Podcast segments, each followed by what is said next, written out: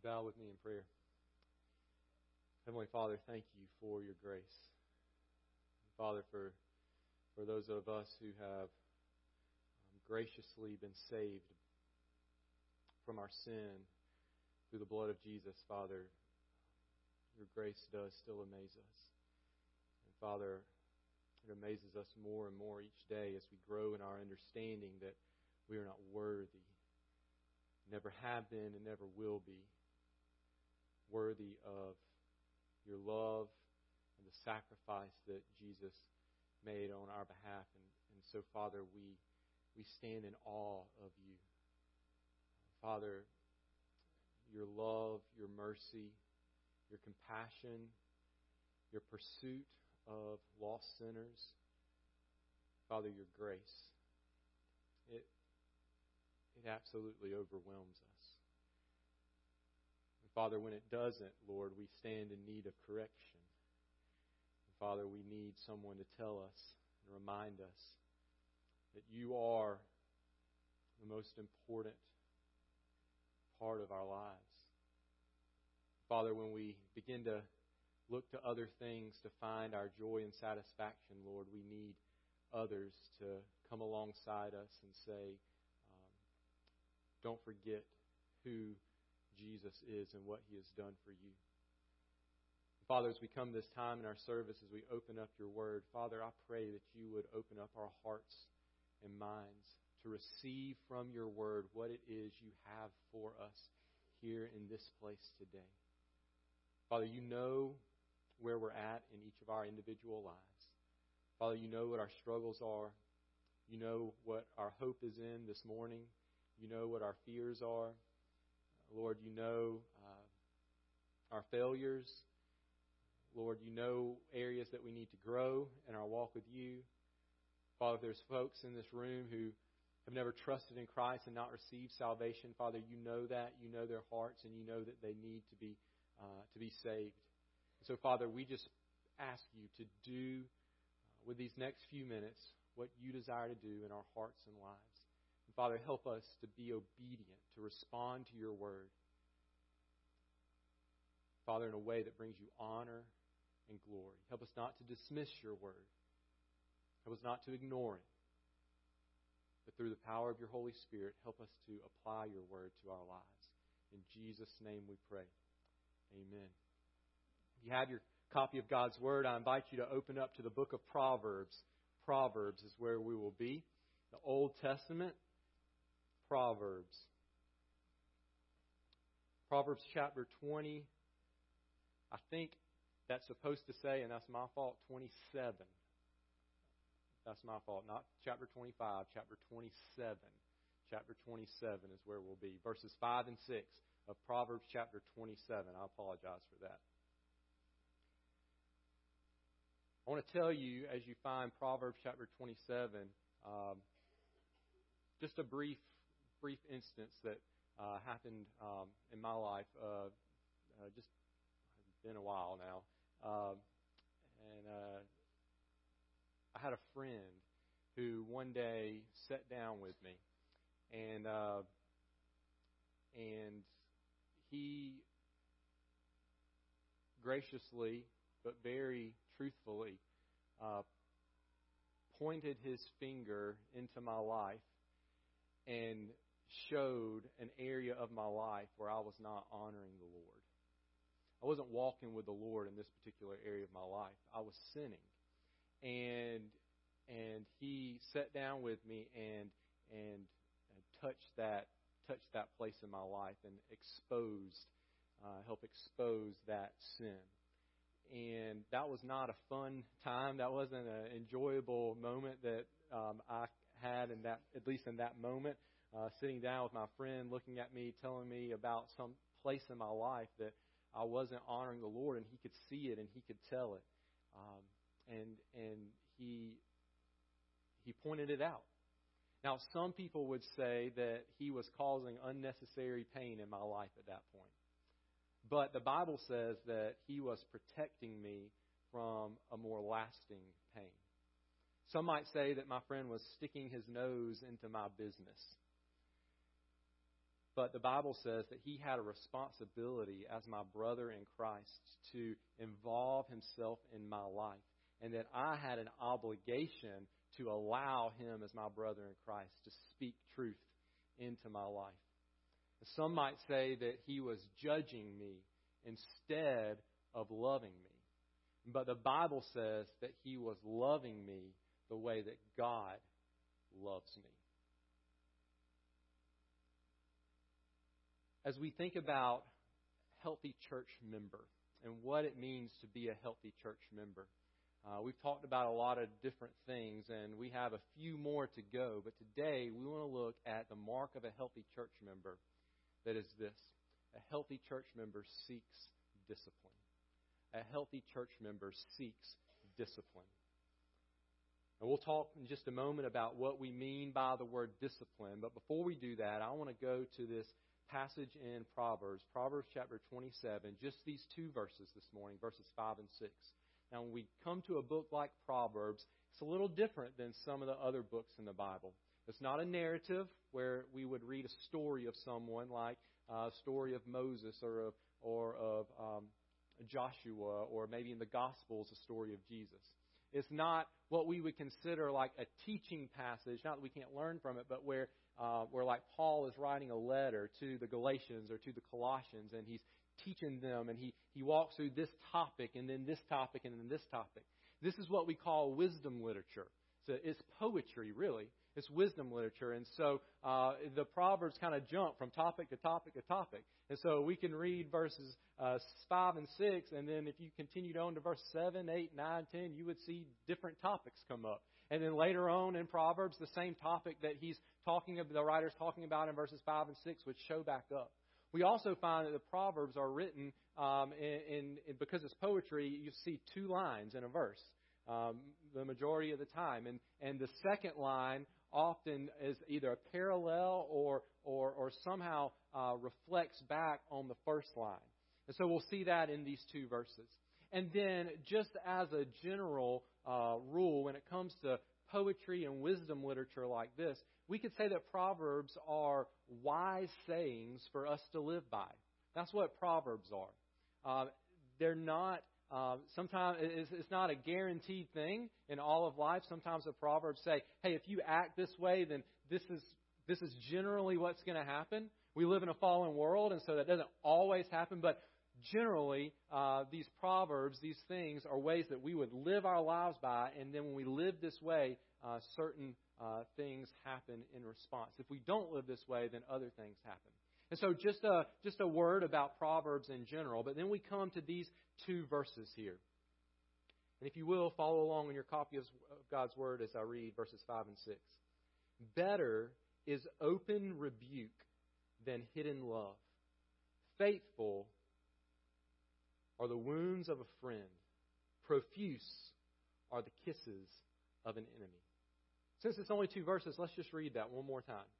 Better is open rebuke than hidden love. Faithful are the wounds of a friend. Profuse are the kisses of an enemy. A healthy church member humbly seeks discipline from other members. A healthy church member humbly seeks discipline from other members. Now, when we think about this word discipline, there's really two types of discipline. There's a formative type of discipline, and there's a corrective type of discipline. A formative type of discipline is where um, you're you're being taught something. So, in in, uh, in our walk with the Lord, I open up my Bible and I'm reading and I'm receiving instruction about how I should live my life. That's formative discipline. Or if I'm sitting in a Sunday school class and the teacher is teaching and, and is instructing about uh, how to receive salvation or how to live out my, my walk with the Lord, that's formative uh, discipline. Corrected discipline is what happens when you do something wrong and you have to be corrected in that. So corrected discipline happens when you sin when you sin and then someone brings that sin to your attention, helps you understand the consequences of your actions, and then helps you turn from that sin. And today I want our attention to be on that second type of discipline, that corrective type of discipline. That's the type of discipline that is taking place here in verses 5 and 6. Now, you don't see the words discipline in these two verses, but we see the word discipline all throughout Scripture. We see it commanded in the New Testament. We see that God is a God who disciplines. I want to share with you uh, this morning uh, five truths about discipline from these couple of verses. The first truth is this biblical discipline exposes sin. Biblical discipline exposes sin. When my friend sat down with me that day, he was exposing sin in my life. Really, to put it more accurately, God was exposing sin in my life through my friend. God was using him as a tool in my life to expose the sin that was there. You see this word rebuke in verse 5. Your translation may have a, a, slightly different word, but this word rebuke, what does that mean? It says, better is open rebuke. When you rebuke someone, you, you point out sin in that person's life. That's what it means to rebuke. It's say, you're doing this, and that is wrong, and you shouldn't be doing that. That's what it means to rebuke someone. It doesn't mean that you're rude to them. It doesn't mean that you scream and holler at them. It doesn't mean that you um, that you bring unnecessary shame in their lives. Um, it is simply pointing out sin in their lives. Let me ask you this: Why would we need to be rebuked? Well, it's because that oftentimes in our lives we are blind to our own sin. We're, we're so sinful that we often don't know that we're sinning when we're sinning at least sometimes not right up front. We're often blind to our own sin, and we need someone to shine a light into our lives to expose the darkness that is there. And we see this happening throughout the Bible. We see discipline taking place between believers. Uh, think about the, the account in Galatians chapter 2 between Paul and Peter. If you're not familiar with that, I want to read that to you. Um, it says Paul is writing a letter to Galatians, and he recounts this time when Cephas came to Antioch. Paul says, "I opposed him to his face." Now, Cephas is another another name for Peter, and Peter was a Christian. Peter was a follower of Christ. He's not a false teacher, um, though his life was beginning to act like he was a false teacher, but he wasn't. He was a he was Paul's brother in Christ. But when he came to Antioch, Paul says, "I opposed him to his face." Because he stood condemned. For before certain men came from James, he was eating with the Gentiles. When they came, he drew back and separated himself, fearing the circumcision party. And the rest of the Jews acted hypocritically along with him, so that even Barnabas was led astray by their hypocrisy. So Paul, Paul helps us see that it wasn't just a difference of opinion, like Peter was doing things one way. Paul said, I think it's better to do them this way. And it was just a disagreement over opinions about how to do something. It was actually sin in Peter's life. Uh, Peter was beginning to have a wrong view of salvation, or at least he was acting like it. He was acting like our good works save us, when really our good works don't save us. And it, his actions were actually leading people astray. That's sin. So when we think about rebuke, we're not saying we're not rebuking someone just because they they like a different color of something than we do. Okay, that's not what we're talking. About. We're talking about exposing actual sin in our lives. Well, well, I think I think we should I think we should have this in the church this color and this in the church that color. Well, I need to rebuke you, brother, because that's sin. You think it should be this color. I, you see what I'm saying? Churches fight over that kind of stuff. Do you know that? We're not talking about that when it comes to rebuke. We're talking about sin in our lives. And, and so Peter was sinning. Now, what did Paul do? Did he say, "Well, I don't want to hurt his feelings, so I'm not going to say anything"? No, he exposed the sin. That passage goes on and says, Paul says, But when I saw that their conduct was not in step with the truth of the gospel, they were acting in a way that wasn't becoming of a Christian. I said to Cephas, now because Cephas' sin, Peter's sin, was a public sin, he was visibly leading people astray, Paul confronted him publicly. He said, I said to Cephas before them all, if you, though a Jew, live like a Gentile and not like a Jew, how can you force the Gentiles to live like Jews? This is what Paul did in that moment. He rebuked Peter. He, he put his finger on that place in his life where Peter was not honoring the Lord. He was shining a light into Peter's soul so that he could see that he was erring, that he was going astray in his walk with the Lord. That was a loving thing for Paul to do. we actually see Jesus rebuking his disciples a pretty good bit. I, I think about the time when uh, they're in the boat. You remember that? And the storm comes, and Jesus is there asleep in the boat, and the disciples are so so worried and they're scared. Oh no, the storm! We're gonna we're gonna take in this water and we're gonna sink. And what are we gonna do? Of course, the Son of God, the Creator of heaven and earth, is laying there in the boat with them, um, and he's not worried. He's asleep actually. They wake him up. Jesus, we're gonna die. We're gonna die. And and Jesus, uh, he, he he calms the storm, but then he turns to the disciples and he says, "Oh, you of little faith." It was a rebuke. It was a rebuke in the disciples' lives. They were not exercising the faith that they should have exercised, which was sinful, and, and Jesus exposed that in their lives. Think about that time where, uh, where Jesus had asked his disciples, Who do people say that I am?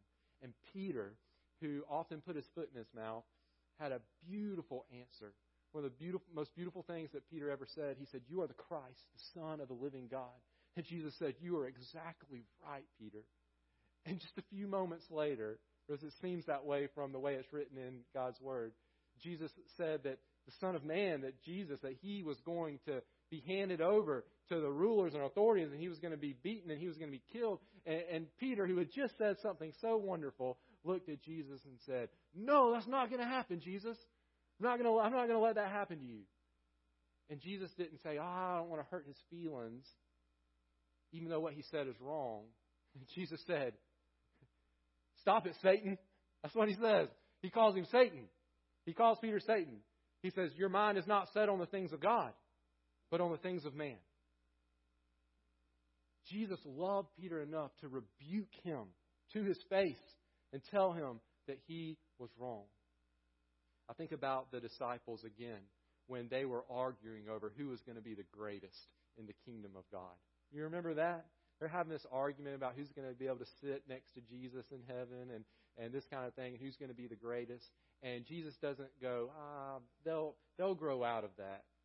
No, he loves them enough that he goes to them and he says, Y'all don't understand what, what life is like in the kingdom of God.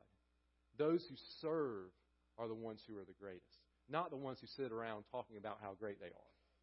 He rebuked them. He loved them enough to do that. He was exposing sin in our lives. We should want sin to be exposed in our lives because we hate it and we want to be rid of it in our lives. We who have trusted in Christ, it means we've understand, we understand the destructive nature of sin. And we've been rescued from it through our faith in Jesus. And so when we're saved, God gives us the same attitude towards sin that He has, and we hate it. If you're here today and you think that you're a Christian, but you don't care about the fact that there's sin in your life, it doesn't bother you, uh, it's very likely that you're not a Christian. I didn't say that you're perfect or not perfect. Even as Christians, we're not perfect, but see, someone who's trusted Christ has a different attitude towards the sin in their lives. And so when I sin, I hate it and I don't want it there.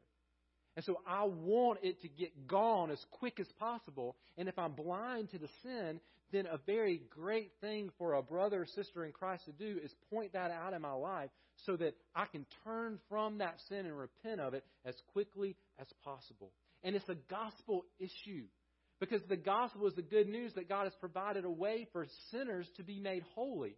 And discipline is a biblical tool for promoting holiness in our lives. And therefore, a rejection of discipline is a rejection of the goal of the gospel, which is to make you and I holy.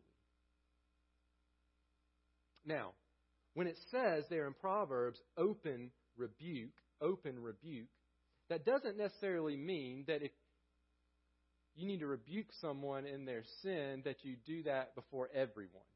There are times when that's appropriate, but open rebuke simply means that you're open to that person. Not that you post it on Facebook before you go and talk to them. Hey, I'm about to go talk to so and so and tell them that they've been sinning in this area. That's not what open rebuke means in this passage. It means that instead of keeping it from that person, that you're open and honest with that person we see uh, Jesus lay out some guidelines for discipline in Matthew chapter 18. And he starts with this Matthew chapter 18, verse 15. If your brother sins against you, Go and tell him his fault between you and him alone. If he listens to you, you have gained your brother. Now, he goes along and gives some more instruction about what to do if that brother in Christ doesn't listen to you. But we start by going to that person face to face and helping expose that sin. Biblical discipline exposes sin, and that is a beautiful thing. It's always beautiful when sin is exposed because if it's not exposed, then we can't deal with it. We may not know that it's there so that we will take the necessary steps to deal with it. Now, there's a myth, and I'm going to share with you a few myths as we go along about discipline. And one is that I've kind of mentioned this a, a little bit as we've gone, is that discipline or pointing out sin in someone's life is not very loving. Well, that's, that's not a loving thing to do. And we live in a society that has just incredibly taken the, the word love and the idea of love and the truth about love and twisted it and made it into something that love is not supposed to be. And so we think often that it's not loving to cause pain in someone's life, but sometimes a loving thing to do is to cause some pain in someone's life. And so, number two, biblical discipline displays genuine love. Biblical discipline displays genuine love. Notice that it says in verse 5 better is open rebuke than hidden love. Remember we said about the Proverbs? When we look at that second line, it tells us some things about the first line. The first line in verse 5 is that open rebuke, better is open rebuke, and second line, then hidden love, which means you take that word love, you put it back in the first line. It is a loving thing to rebuke someone. Now take the opposite. If you should do that and you don't, then instead of acting in love towards that person, what is the opposite of love? Hatred. It's actually it's actually hating someone if you don't help them get out of the sin that you clearly see that's in their lives, and apparently they're not seeing it. I think one of the problems when it comes to discipline is we have a wrong view of love. We think that the loving thing to do, oftentimes, is to not bring something up or never to do anything that might cause some hurt in someone's life. But sometimes, sometimes, in order to find healing and restoration, you have to go through a little bit of pain. You have to you have to have to love someone enough to in a way hurt them. And we'll talk that about that again in just a moment. But I want you to think about this for a second. How does God love us? What does God's love look like for us? Does God ignore the sin that's in our lives? Does He say, oh, "I don't, I don't want to, I don't want to make them feel bad about themselves, so I'm not gonna, I'm not gonna expose the sin that's in their lives"? But we would hopefully agree that God is love. The Bible says that. So we want to take our cues about what is true love from God. We don't want to invent our own definitions of love. God absolutely exposes sin in our lives. Think about the very first sin. Did God just walk out of the garden and leave them there? No. He goes and he looks for Adam. He says, Where are you, Adam? Why are you hiding? What have you done? What is God doing? He's making Adam fess up to, to the sin in his life. Well, that's not very loving. No, it was a beautifully, beautiful thing for God to do. Because until Adam was willing to confess sin, he would live in the guilt of his sin. But when we are when we come to the point where we're willing to confess that yes, I have done something wrong, now we're ready to receive God's forgiveness. There's another reason that I know that God is willing in his love to expose sin in our lives. Think about the cross. What do you think about when you think about the cross? When you think about Jesus suffering and dying on the cross, one of the first things that I think about is the fact that I'm a sinner. And that God hates sin. And that sin is a is an awful thing. When, when I look at the cross, when I consider what Jesus has done, it is first exposing the horrific nature of sin and how much God hates it. so that then we'll understand the beauty of the fact that God is saving us from that sin. But it is genuine love to expose sin. Here's what that means. If someone comes to me, like my friend did that day, and took the time to say, You're not honoring the Lord in this area of your life, it means that that friend was deeply loving me in that moment. It was founded on genuine love. And we have to have that attitude towards it. If not, then when someone comes to me and points out sin in my life, then I'm going to say, Well, you don't love me. You don't care about me. You're trying to make me feel bad about myself. No, that person is actually showing me incredible love. That person is showing me the same kind of love that God shows me. Myth, another myth, is that discipline is easy. That discipline is easy. It's not. The fact that rebuke and discipline is loving doesn't mean that it's pain free, as we said just a moment ago. Sometimes we, we, we think about um, think about things that are loving and say, well, it would never be loving to cause pain in someone's life. No, no, no, no. Biblical discipline, number three, inflicts temporary pain. Notice verse 6 Faithful are the wounds of a friend. Now, think about that for a moment. Faithful are the wounds of a friend.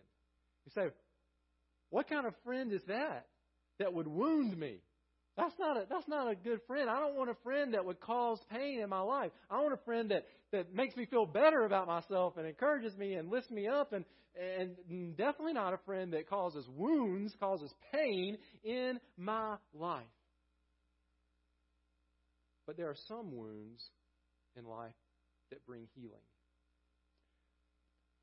Probably 15 years ago, I was in Lowe's with my dad, and we were building a house at that point, and uh, and a barn, and so we were in there getting wood. I felt like I spent a year of my life in Lowe's, um, and uh, and we were loading up wood, and it was some rough rough sawn lumber. I think it was like four by four posts, or maybe there were some two by big two by twelves. I think that's what it was, some big two by twelves. Anyways, we were we were picking those things up, and as I would kind of pick up the end, and I would slide, kind of quickly slide my hand down to get a better grip on it. Well, I picked up and I slid my hand down, and you know what happened? Splinter. But I'm talking. This wasn't like your little splinter. This was a chunk of wood that went right across the palm of my hand. It stretched all the way across the palm of my hand. It was probably an eighth of an inch wide, about two to three inches long. It it was a piece of wood and it was in there and it was completely under the skin. It was I couldn't I couldn't move my hand and I of course oh oh and my dad said what what happened? And um and he, I said and he said oh no. I mean it kind of grossed him out. And he said and I'll never forget we dropped the piece of wood and he said follow me.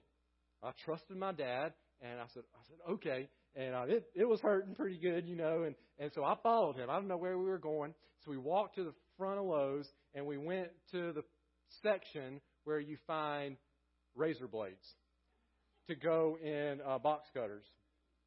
And I watched my dad pull a pack of razor blades off of the shelf. Now, I'm already hurting, and he he's not a doctor, just so you know. Um, don't let him tell you that he is. Y'all know my dad. Um, he's not, okay? And so I'm like, what's going on? He opens up a pack of those razor blades. He says, let me have your hand. I said, okay. And so I, I didn't look, though. I, I just gave my hand like that, and uh, I, I didn't want to watch him. And he took that pack of, pack of razor blades, and he cut my whole hand open, just sl- sliced the whole thing open. There's no way to just pull that piece of wood out. It was so rough. And so he cut all the way down the side of my hand. He, I don't want to gross anybody out if you have a weak stomach. He laid that skin open and he lifted that piece of wood out of my hand. And he laid that skin back down. We went to customer service, asked for some peroxide and some bandages, paid for the razor blades, and um, and it was amazing though, because just that quick, a lot of the pain left. Now it didn't feel good when he was cutting my hand open. I'm not gonna lie, that didn't that didn't feel good. That hurt. But that was the quickest way to get relief from this, this injury in my life. You see, he, he put a wound on me. He, he, he cut my hand open. My dad cut my hand open on purpose. But that wound brought healing. It brought healing.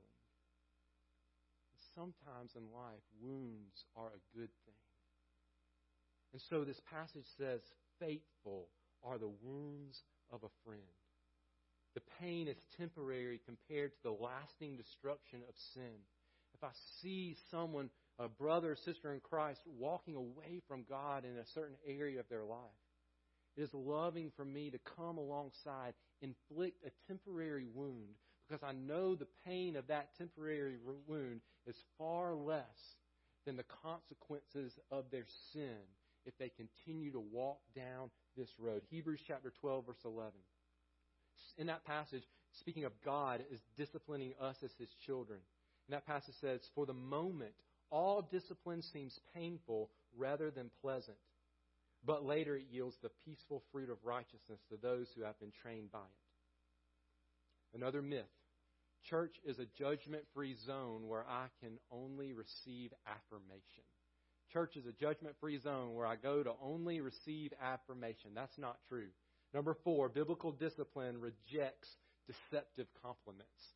Biblical discipline rejects deceptive compliments. Notice, notice that parallel line. Faithful are the wounds of a friend, profuse are the kisses of an enemy. So we have this comparison between a friend and an enemy. A friend, a faithful friend, will inflict temporary wounds that will later bring healing in your life. An enemy just pours kisses on you, just pours out compliments, just pours out affirmation. Even though that person knows that you're headed down a path that leads to destruction, that enemy says you're doing just you're doing a good job. Oh, you're you're you're great. You're just doing a good job. Lavishes these kisses, which in the temporary moment seem good, but in the grand scheme of things, it's actually helping you keep walking down this path of sin that leads to destruction. And so biblical discipline rejects deceptive compliments. Uh, kisses are not helpful in correcting sinful ways. Our two year old, she likes to give kisses. And Y'all know that because I think Wednesday night, everybody that walked past the nursery, she stood there blowing kisses to everybody. She just she's uh, she just likes kisses, okay? And so as she comes up, she got these fat lips. Y'all know Sadie. She got these fat lips. She comes up and just pucker her lips out. She wants to give you a kiss.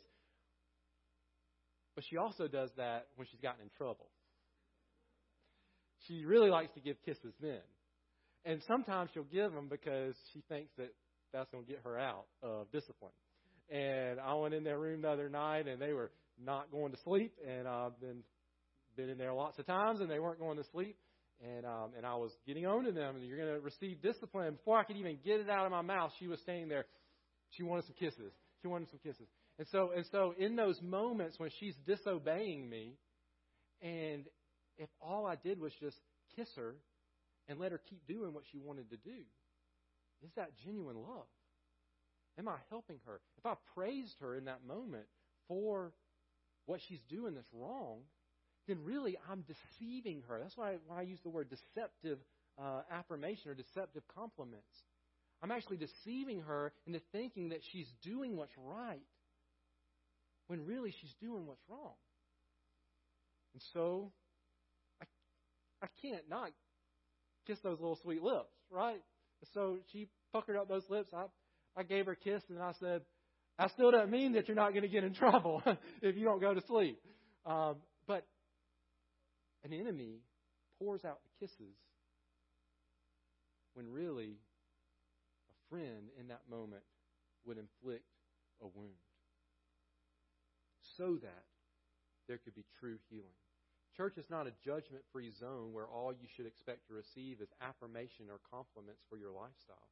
Compliments aren't inherently bad or evil, but when they distract from dealing with sin, they actually leave a person in worse shape. Therefore, it's not good to surround ourselves with people who will just simply heap praise on us, but who are unwilling to offer godly rebuke in our lives when we need it. final, final myth and final point. You say, wow, I know this sounds good, but and, inflicting wounds and, and pointing out sin and having someone do that in my life seems like a lot of work. Seems like a lot of effort. Well, it is.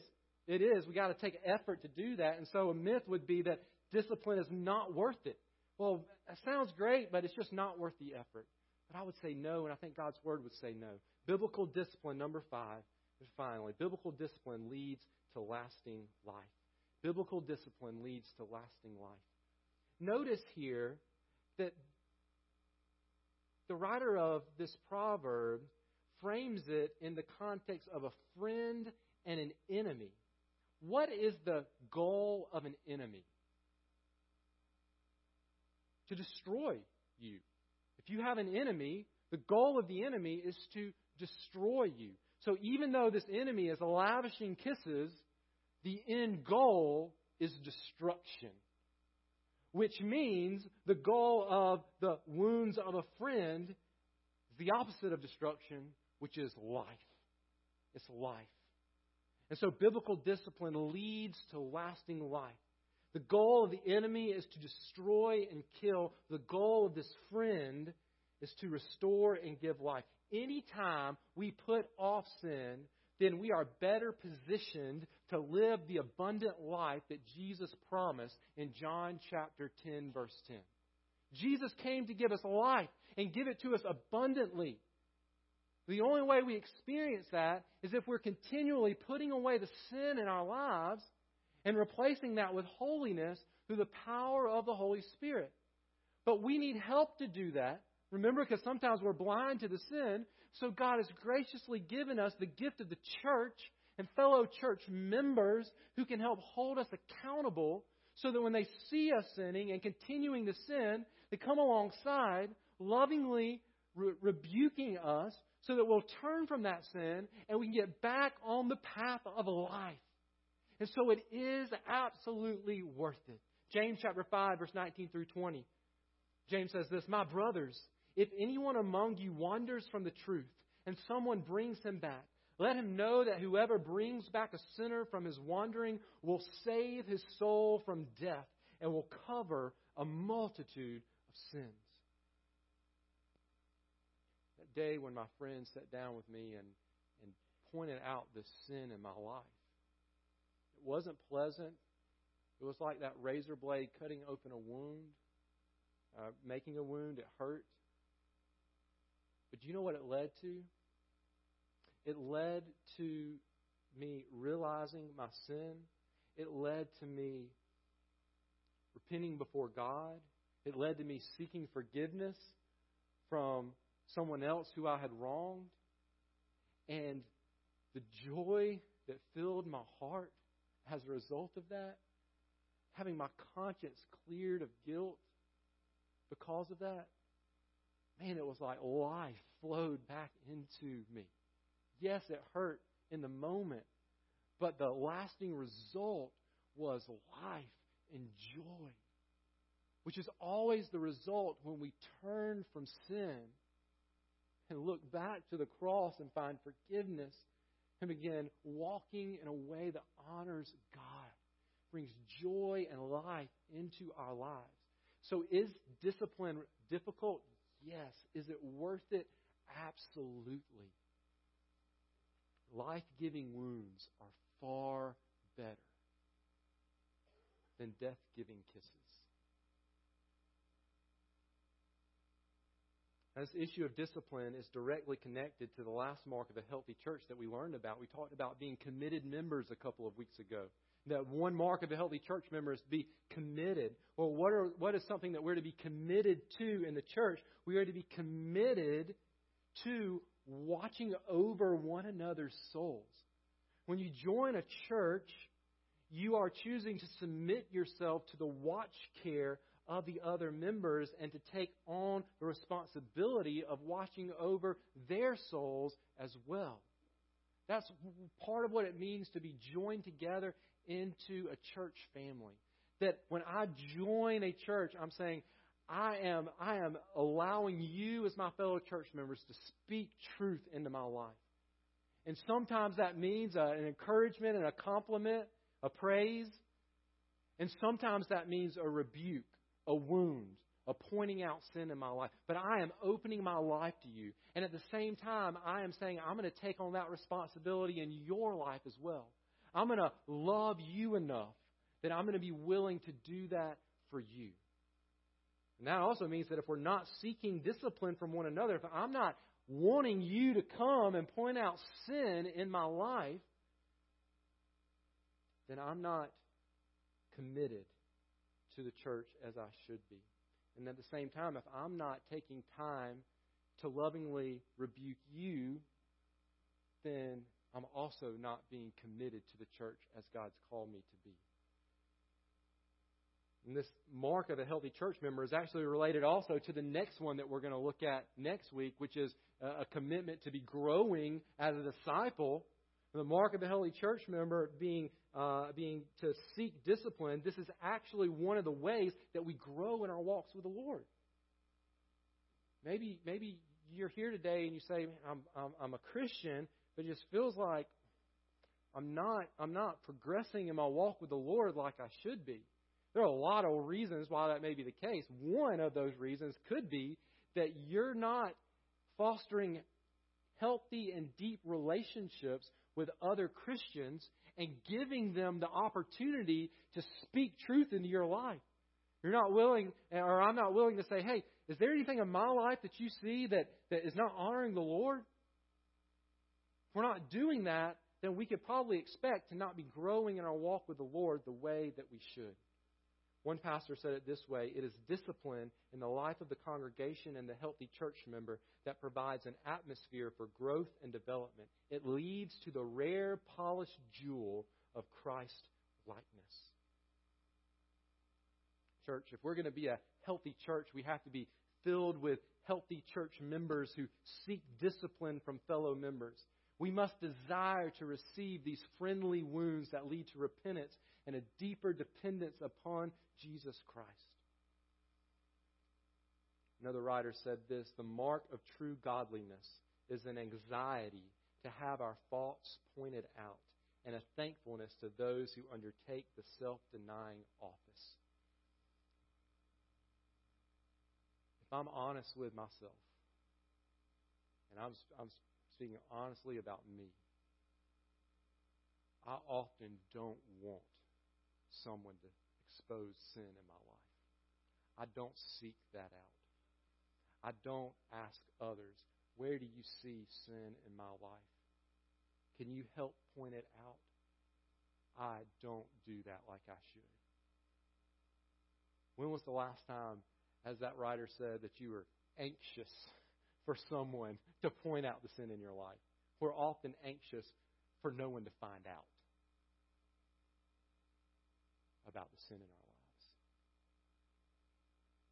By God's grace, though, our attitude toward our sin and people pointing that out can be changed as we submit to the Holy Spirit in our lives, where we go from not wanting anyone to know about my sin to actually wanting people to point out sin that they see in my life so that I can turn from it and be healed. Do you seek discipline? Do you seek that? Do you want other people to point out sin in your life and help you turn from it? Do you love your brothers and sisters in Christ enough to take the time to gently and lovingly point out sin in their lives and then walk with them through re- the restoration process? A healthy church member seeks discipline. Let's go to the Lord in prayer. Heavenly Father, as we consider the words of this Proverbs here, Lord, these two verses. Father, my prayer for my life and for the life of our church family is that we would love enough, that we would love one another enough